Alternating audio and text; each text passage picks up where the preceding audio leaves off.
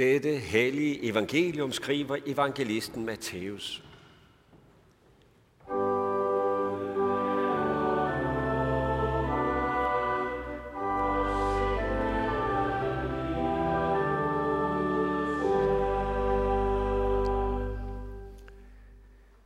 Jesus sagde, Når I beder, må I ikke være som hyklerne, der ynder at stå og bede i synagoger og på gadehjørner for at vise sig for mennesker. Sandelig siger jeg, at de har fået deres løn. Men når du vil bede, så gå ind i dit kammer og luk din dør og bed til din fader, som er i det skjulte. Og din fader, som ser i det skjulte, skal lønne dig. Når I beder, så lad ikke munden løbe, som hedningerne gør, fordi de tror, at de bønhøres for deres mange ord. Dem må I ikke ligne. Jeres far ved, hvad I trænger til, endnu før I beder ham om det. Derfor skal I bede således. Hvor far, du som er i himlene, hellig blive dit navn, komme dit rige, ske din vilje, som i himlen, således også på jorden. Giv os i dag vores daglige brød, og forlad os vores skyld, som også vi forlader vores skyldnere. Og led os ikke ind i fristelse, men fri os fra det onde, for dit er riget og magten og æren i evighed. Amen.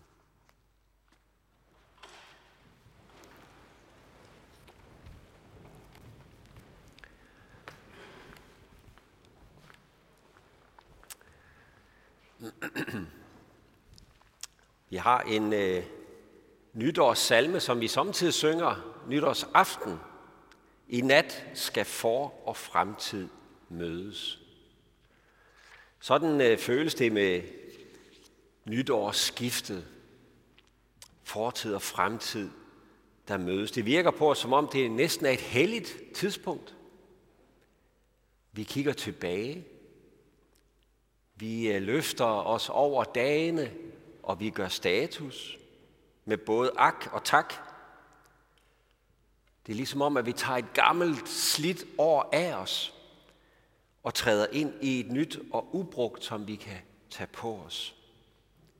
Og vi forsøger ligesom at kigge fremad og justere retningen efter de mål, vi nu har sat os, og vi lægger det nye år i Guds hænder. Det føles helligt. I virkeligheden er det jo blot konvention, at vi har nytår den 1 januar. Jeg skal spare jer for historien om, hvordan vi landede på den 1. januar, men det er en idé, vi har arvet fra romerne. Det var dog først en gang i 1300-tallet, at vi her i Danmark begyndte at fejre nyt år den 1. januar. Og heller ikke i Bibelen får vi egentlig et klart svar på, hvornår nytår ligger. På Jesu tid, der opererede man med forskellige nytår med basis i Sinai-pakten i Mosebøgerne naturligvis. Det liturgiske nytår, festkalenderens nytår, det lå ved nymåne omkring forårsjævndøgn, fordi det var i den måned, at frelsen fandt sted, udvandring fra Ægypten. Men ved nymåne omkring efterårsjævndøgn, der fejrede man et andet nytår. Det, som jøderne kaldte nytår for år, sabbatsår og jubelår. Og hvis vi skal lede efter noget i Bibelen, der minder om vores forståelse af nytår, jamen så er det faktisk her, vi kan finde nogle gode tanker. Den jødiske festkalender for efteråret havde tre stationer. Helt fra Moses' tid. Tre stop over 21 dage med et punktum den 22. dag. Det var på en måde en nytårspakke for jøderne. Den første, første stop, det var nymånedagen, der indvarsler den syvende måned i den liturgiske kalender med hornblæsning. Så det var så den syvende måned. Men det var altså også en hornblæsning, der på en måde indvarsler et nytår i en vis forstand. Og den anden fest, det var så den store forsoningsdag, den 10. i den samme måned. Og på den dag, der blev der skaffet soning for templet. Det skulle renses for alt det skidt, der var båret ind i templet af synd og skyld hele året, så det kunne gøre tjeneste et nyt år. Det var den eneste dag på året, hvor ypperste præsten gik ind i det allerhelligste med offerblodet og tørrede det på pagtens ark til soning for hele folket. Renselse for hele året, så at sige. Og så kom den tredje fest. Den store løvhyttefest, som man fejrede i syv dage fra den 14. til den 21. Festen, hvor man tænkte tilbage på den gang Gud var med folket i ørkentiden, da de boede i telte og løvhytter der, og han førte dem gennem ørkenen på vej til det forjættede land. Se, for jøderne var de her tre fester, det var sådan en pakke, en nytårsvandring, kan man sige. For når trompeten den gjaldede på nymånedagen i den syvende måned, så var det tid til at gøre status. Så skulle der gøres op. Ti dage havde man til at gøre op, så man var klar til forsoningsdagen. Og hvis man havde nogle udståender med Gud eller mennesker, så havde man de dage der til at få gjort noget ved det. Hvis det så en dag var begyndelsen på et sabbatsår hver syvende år, eller et jubelår hver 49. år, så skulle al gæld eftergives. Al gæld skulle nulstilles til et vidnesbyrd om, at alt mit, alt det jeg måtte have været mig, det er jo i virkeligheden Guds. En gave fra ham. Ikke noget, jeg kan holde mellem mig og min næste på nogen måde. Alt jeg ejer er gods til låns. Det var nogle alvorlige dage, de 10 dage. For den store forsoningsdag, det var på en måde lille dommedag. Forsoning var ikke noget, der bare sådan skete ind i templet. Det var det objektive grundlag, men det skulle jo også ske i mit hjerte. Det skulle flytte ind i mit liv, det Gud har gjort for mig. Og sådan var jøderne optaget af, om de var skrevet ind i livets bog for det næste år. Og når man så havde gjort status og set dommen i øjnene på den store forsoningsdag og havde taget Guds tilgivelse til sig, så kunne man gå ind til de syv dages fejring af løvdefesten, hvor man mindede sig selv om, hvordan Gud var trofast i fortiden. Han førte sine løfter ud. Og på den basis kastede man så et anker ind i fremtiden. For Gud var jo trofast, han er trofast. Han fører sine løfter ud, og det bar jo også det sidste år. Og han tilregnede os ikke vores skyld. Han har lovet os et fremtid og et håb. Det kaster vi vores anker ind i den fremtid, der er Guds. På den sidste dag, den største og sidste dag i løbefesten, der gik man syv gange rundt om alderet og råbte, Hosianna, frels dog Herre. Og så læste man netop den salme, vi læste lige før, salme 90. En bekendelse til Guds godhed og trofasthed gennem alle tider. Han har været vores bolig gennem alle tider. Og han overskuer alle årene for tusind år, er som en for ham. Det var en bøn om Guds nærvær og hjælp på forsoningens grund.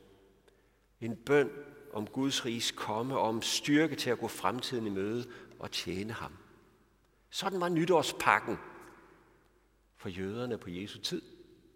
Og sådan er det heller ikke dårligt, at vi har et nytår, har sat en dag, som ganske vist kun er konvention, hvor vi slutter et gammelt år og begynder et nyt, stopper op og holder status, evaluerer, reflekterer, hvor kom vi fra, hvor skal vi hen, hvilke spor satte jeg mig, og hvor fører de spor mig hen, og hvor skal jeg egentlig herfra? Alt sammen under Guds ords lys. I Kristdagblad var der en journalist, der skrev her den anden dag, usikkerhed er overskriften for 2022. Det kan jeg kun give ham ret i. Men egentlig er det vel også overskriften over alle år. Usikkerhed. Hvad vil det nye år bringe? og vi kan let få bekymringerne ind over os og det vi skal minde hinanden om, det er stadigvæk det samme, som også jøderne mindede sig selv om i deres nytårspakke. Guds trofasthed, Guds godhed, Guds løfter. Sådan som vi er blevet mindet om det i julen for vores vedkommende. Ikke? Han kom, patriarkers håb. Han kom, som det var lovet. Og som han kom første gang, vil han komme anden gang i herlighed. Og på det løfte, der kaster vi på forsoningens grund et håbets anker ind i den fremtid. Han allerede kender ham, der overskuer alle årene. Og hvor det eneste, vi kan vide med sikkerhed, det er, at han har de dage i sin hånd. Ham, der elsker os og kender os og kender dagen og vejen, har lovet at gå med os og føre sin frelse igennem. Det er det eneste, vi ved med sikkerhed om det nye år. Sådan er det også godt tænkt, at vi har bønden fader vor som prædiketekst i dag. Vi kan gå ind i det nye år med et fader vor i pagt, som vi synger det, under bøndens fortegn.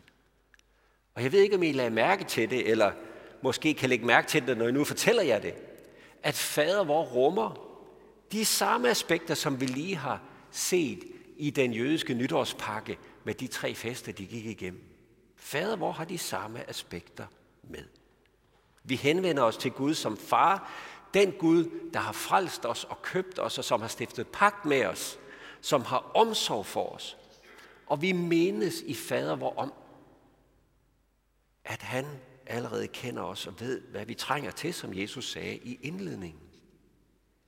Og vi beder om tilgivelse, ikke? Ligesom vi formanes til at tilgive dem, der måtte skylde os noget. Vi opfordres med andre ord til at leve, så der er gjort op.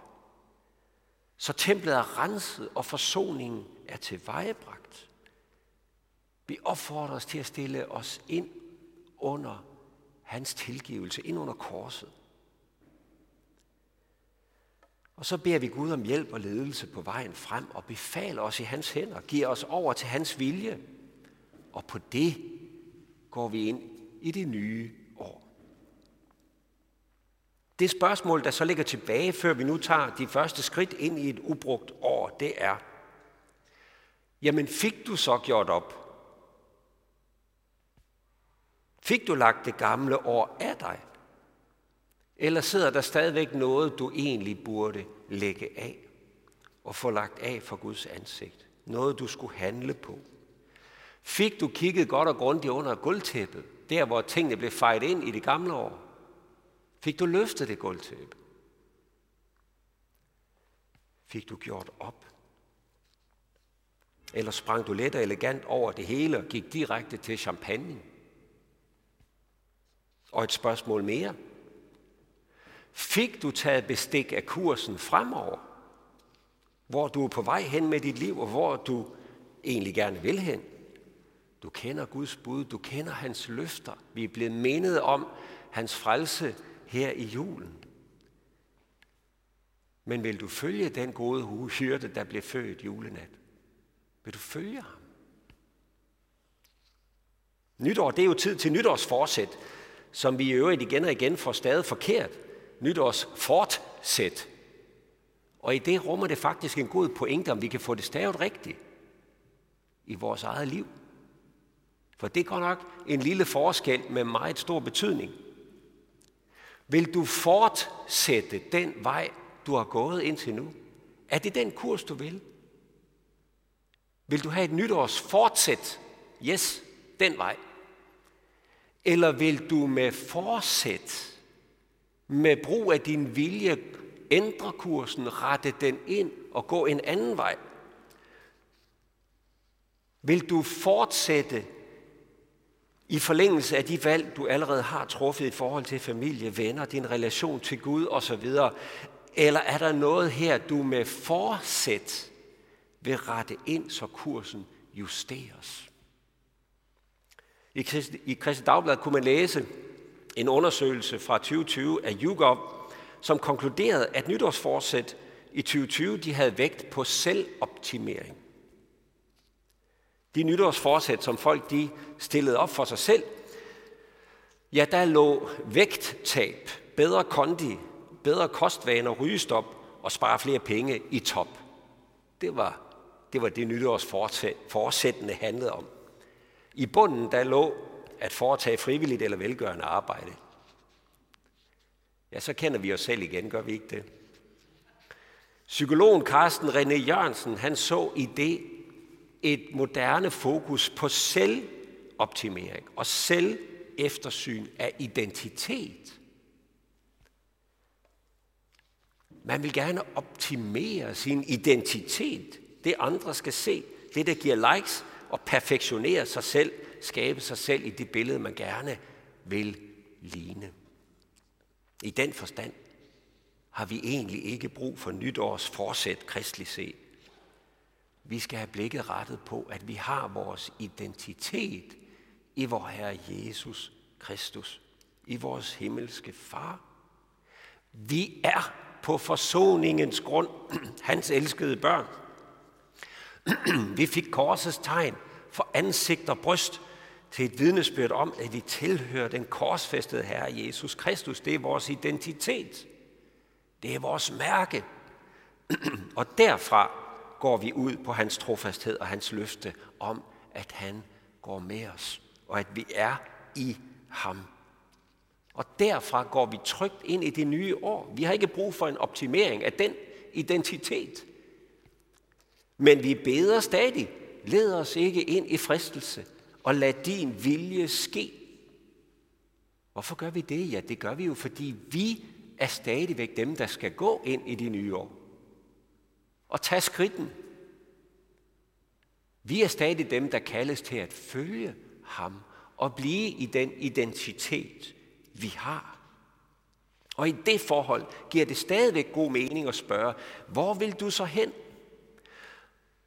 For det sted, du ender, det ligger i lige forlængelse af de små skridt, du tager i dag. Det gælder i alle forhold i livet, i alle relationer, i trivsel, arbejde, uddannelse, økonomi osv., og det gælder også i forhold til Gud. Vil du med forsæt vælge at følge den gode hyrde på vej mod det forjættede land? Vil du med forsæt vandre i lyset? Altså frelsen, det er ikke vores, det er hans. Men vi kan selv vælge, om de små skridt, vi tager, de fører os ind under hans ord, ind under hans lys og hans sandhed, eller ej. Så hvis du nu skulle tegne en linje, der følger de skridt, du tog i 2021, og se, hvor de peger hen. Hvor ender de skridt så hen? Hvor fører de dig hen? Er det et sted, hvor du gerne vil hen? Eller hvilke små skridt skal du med forsæt prioritere for at være der og komme derhen, hvor du gerne vil, og leve i din identitet som barn af Gud? Og så din sidste lille sløjfe. Hvis vi gerne vil nå målet, så er det ikke nok, at vi kun gør status én gang om året. I nat skal for og fremtid mødes, synger vi i nytårssalmen fordi det føles som et helligt tidspunkt.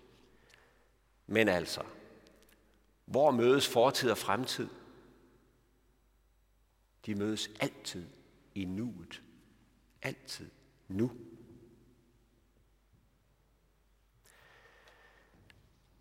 Det er i nuet, det sker. Opgøret, forsættet, kursjustering og forsoningsvirkelighed er altid nuets virkelighed.